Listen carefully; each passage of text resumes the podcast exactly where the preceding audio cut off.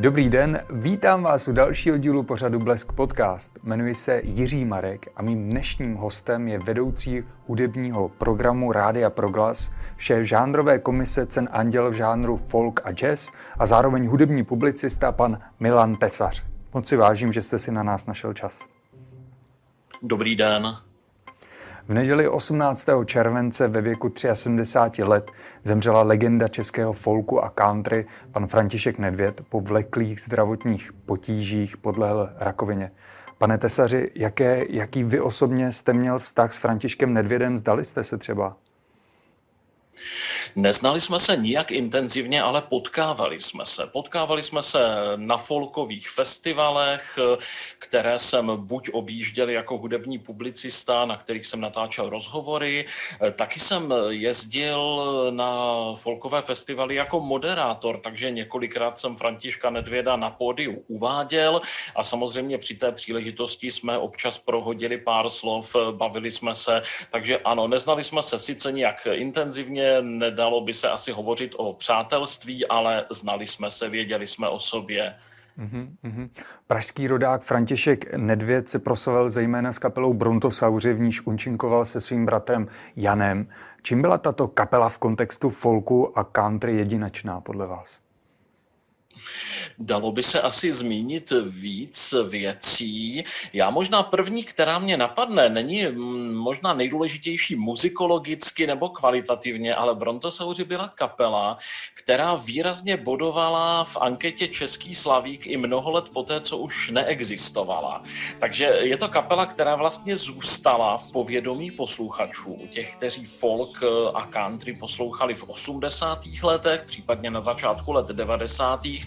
A i v době, kdy bratři Nedvědové byli na solové dráze, střídavě vystupovali spolu nebo jeden zvlášť, druhý zvlášť, tak pořád někde v podvědomí té posluchačské obce byli Brontosauři jako legenda, ke které stálo za to se vracet, jako kapela, která měla v repertoáru všechny ty známé písničky, které dodnes zpívá vlastně i mladá generace.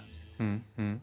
Často se uvádí, že František Nedvěd jako pražský rodák a country, že to nejde moc jako dohromady. Tak jaká byla ta jeho cesta k tomuto žánru, který je tolik spjat s přírodou? Možná se moc neví, že Nedvědové, tak jako mnozí jiní, začínali s Big Beatem, ale samozřejmě proslavili se pak až tou tremskou písní.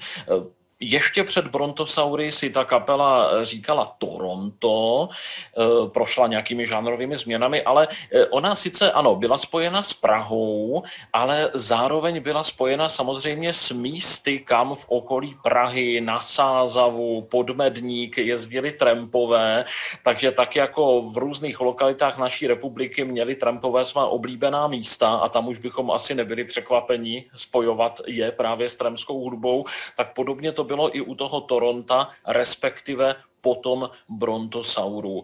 A na druhou stranu ta hudba vlastně, ano, ona byla sice country, čili v tom smyslu jakoby venkovská, z toho přírodního prostředí, ale zároveň, když si třeba texty Františkova bratra Jana pořádně poslechneme, tak v nich se odrážel i ten městský život a jaké si to napětí právě mezi městem a tou touhou aspoň e, o víkendu vyrazit někam ven. Takže já si myslím, že i k té Praze a k tomu velkoměstskému životu to vlastně patřilo. Hmm. Vy jste řekl pod písněmi Jana. Většinou pod těmi písněmi Brontosauru je podepsán jeho bratr, ale jak oni spolu fungovali jako tvůrčí duo? Čím tomu přispíval František? Když jsem nad tím přemýšlel, k čemu nebo ke komu bych je přirovnal, tak mě samozřejmě s určitou rezervou napadla dvojice Simon a Garfunkel. Tam taky vlastně Paul Simon byl autor, prakticky výhradní autor repertoáru, ale Art Garfunkel byl ve dvojici ten, kdo tam přicházel se, zajímavějším, se zajímavější barvou hlasu. A úplně stejně to bylo u těch nedvědů. Jan eh, psal všechny písničky, Eh, František z těch dvou měl podle mě výraznější, eh, zajímavěji zabarvený hlas. Dokonce bych řekl, že kdyby Jan Nedvěd celou dobu byl na solové dráze, tak by asi takový úspěch s těmi písněmi neměl, protože ten Františkův vokál byl výrazný. A František byl taky výborný kytarista, což se mimochodem ukázalo v jeho působení ve skupině Spiritual Quintet, kde zase kromě výrazných vokálů, které si dodnes pamatujeme z řady písní, tak on vlastně nahradil ve Spiritual Quintetu Karla Zicha jako výborného hráče na 12 strunou kytaru a přišel tam vlastně s tou stejnou dovedností. Takže pro mě František Nedvěd v té dvojici výraznější interpret a to jak jako kytarista, tak jako zpěvák. Honza potom byl tedy autorem písní a myslím, že takhle ve dvou jim to šlo skvěle. Hmm.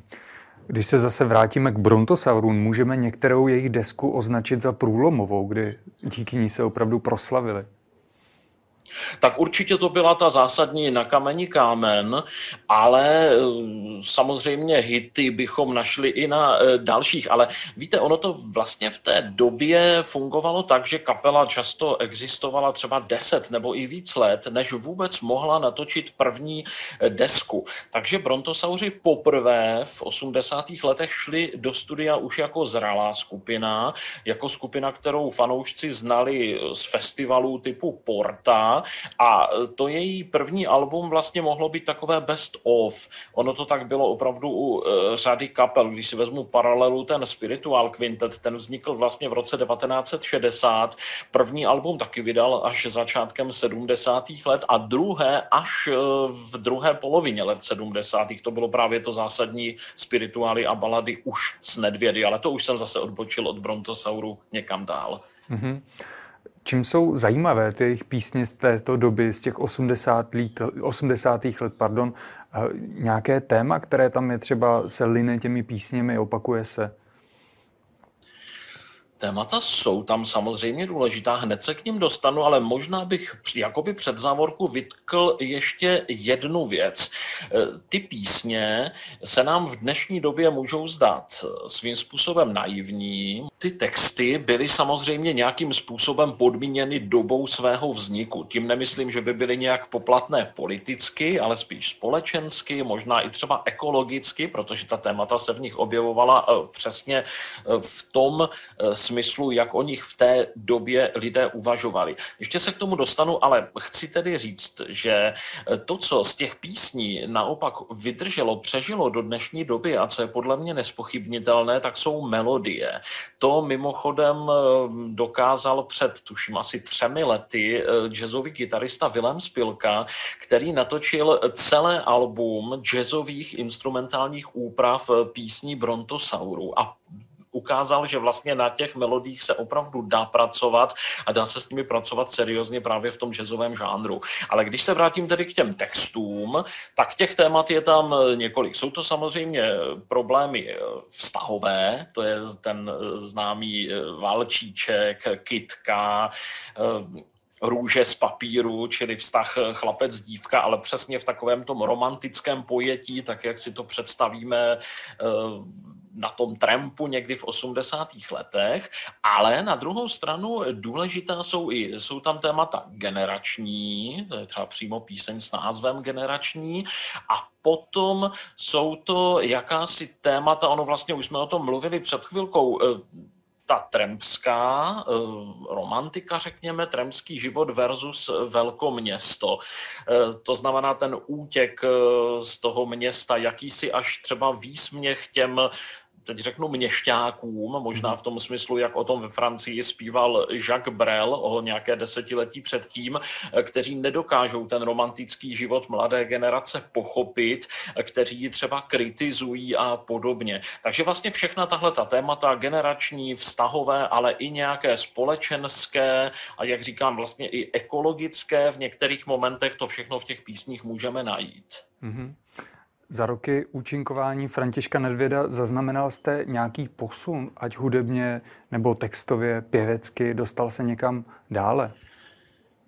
určitě dostal. Tam byly nejenom posuny, ale některé věci fungovaly paralelně vedle sebe. Eh, důležité bylo právě to, jak už jsme eh, tady zmínili už v 70. letech paralelně s Brontosaury oba bratři Nedvědové plus jejich spoluhráčka eh, z Brontosaurus Dena Tichotová působili v kapele Spirit, Spiritual Quintet, kde se setkávali s úplně jiným repertoárem. Tam se vlastně Jan Nedvěd neprofiloval autorsky, zpívali americké tradicionály s českými texty, zpívali tam třeba moravské lidové písně na albu Šibeničky, Oba bratři se velmi dobře vypořádali třeba s přeloženými písněmi čilského protestního zpěváka Alfreda Chary, což vlastně v případě Františka byla píseň eh, To, co zbývá lásko, kterou rozhodně doporučuji k poslechu.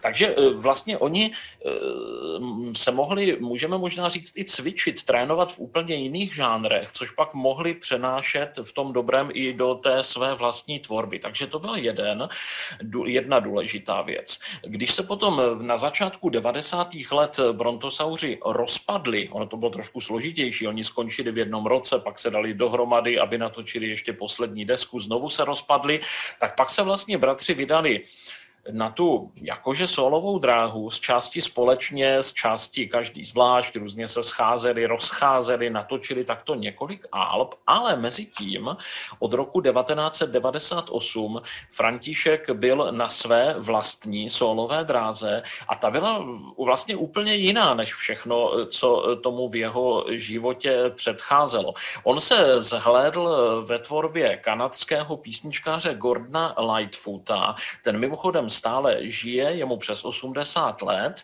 a mm, Kromě jeho tvorby potom tam bylo důležité ještě jedno jméno a to je Dušan Vančura. Nedvědův v té době už bývalý kolega ze Spiritual Quintetu a Dušan Vančura jako textař pro Františka Nedvěda vlastně přebásnil spoustu písní Gordona Lightfoota. A v té době tedy takto vznikla řada františkových hitů, to jsou ti známí kočovní herci, je to eh, píseň Řemeslo a mnoho dalších. Postupně to vlastně bylo pět alb, eh, takto eh, vytvořených, i když na těch posledních už najdeme i písně od jiných autorů. A myslím si, že řada těchto skladeb stojí, stojí vlastně za pozornost. František se tam profiloval už ne jako ten trampský zpěvák, ale spíš interpret modernější country hudby, ale samozřejmě nespochybnil nic z té své předchozí dráhy. Ale zase, aby to nebylo tak úplně jednoduché, tak v téže době, kdy postupně vydával tady ty Lightfootovské desky, tak tuším, že to byl rok 2004, tak natočil album Když ohně zaplanou, což byla deska s takovými těmi nejprovařenějšími starými tramskými písněmi z dob první republiky, jako Sosna, právě ta titulní, když ohně zaplanou a podobně. A tím se vlastně on vrátil ke svým kořenům. Takže ta tvorba byla v tomto zajímavá, vyvíjela se. A možná ještě jedna věc. My jsme řekli, že eh, Jan skládal, František zpíval a hrál na kytaru. Ale ke konci, nebo ke konci, teď mluvím o konci 90. let a začátku let 0. tak v té době František Nedvěd měl i několik autorských pokusů, jednak si napsal několik písní na ta svoje vlastní alba a jednak dokonce napsal některé písně pro jednak pro skupinu Pacific a jednak pro skupinu Rangers. Takže když teď to řeknu s nadsázkou v uvozovkách na stará kolena, se začal víc profilovat i autorsky. Děkuji, že zmiňujete právě tady ten konec 90. let. Z toho důvodu mě zajímalo, jak na to lidé reagovali, když najednou ti bratři Nedvědové, kteří byli neodmyslitelně spjatí spolu, vlastně prošli všechny ty uskupení spolu, tak najednou byli rozdělení, hádali se a František Nedvěd tady stál a měl trošku jinou hudbu, než jsme od něj byli zvyklí. Jak to ta veřejnost přijala? Hmm. Tak Jednak on byl, byl legendou. Eh, on zároveň věděl, že na svých koncertech eh, musí eh, zpívat i některé z těch starých hitů a co jsem tak měl možnost slyšet naživo, tak samozřejmě je dával. Ale jemu se povedlo právě i z toho nového repertoáru vytěžit písně, které po něm publikum chtělo. Takže i teď třeba v těch nekrolozích se běžně objevovalo, že je to interpret na jedné straně stánků, valčíčku, ale na druhé straně právě těch kočovných herců a dalších písní. Možná bych ještě zmínil píseň 19, to je opět Gordon Lightfoot, If You Could Read My Mind, jeden z jeho největších hitů. Takže já si myslím, že jemu se to povedlo si publikum získat novým repertoárem. Co tam bylo s otazníkem, byl doprovod při těch písních. František Nedvěd nebyl, i když byl tedy výborný kytarista, tak se snažil nevystupovat úplně sám, jenom s tím holým zvukem kytary, když zkoušel různé eh, typy doprovodu, takže vystupoval třeba s kapelou svého syna Vojty, eh, kapela Tiebreak eh, jej doprovázela, ale taky, a to je právě pro mě třeba ta nejspornější část, jezdil na folkové festivaly s předtočenými doprovody s half playbackem a tam jsem tedy zažil, že opravdu to publikum místy to ne úplně zkouslo a že by možná bylo bývalo lepší, kdyby si vzal jenom tu kytaru a ty písně odspíval tak, tak řečeno na sucho, že opravdu tenhle ten styl třeba na těch eh, vyloženě folkových akcích mohl někomu vadit. Mm-hmm.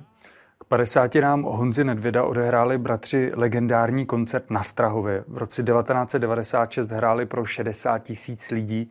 Byl jste tam na tom koncertě? Proč byl třeba tento konkrétní, tato konkrétní událost tolik eh, zásadní pro českou hudbu?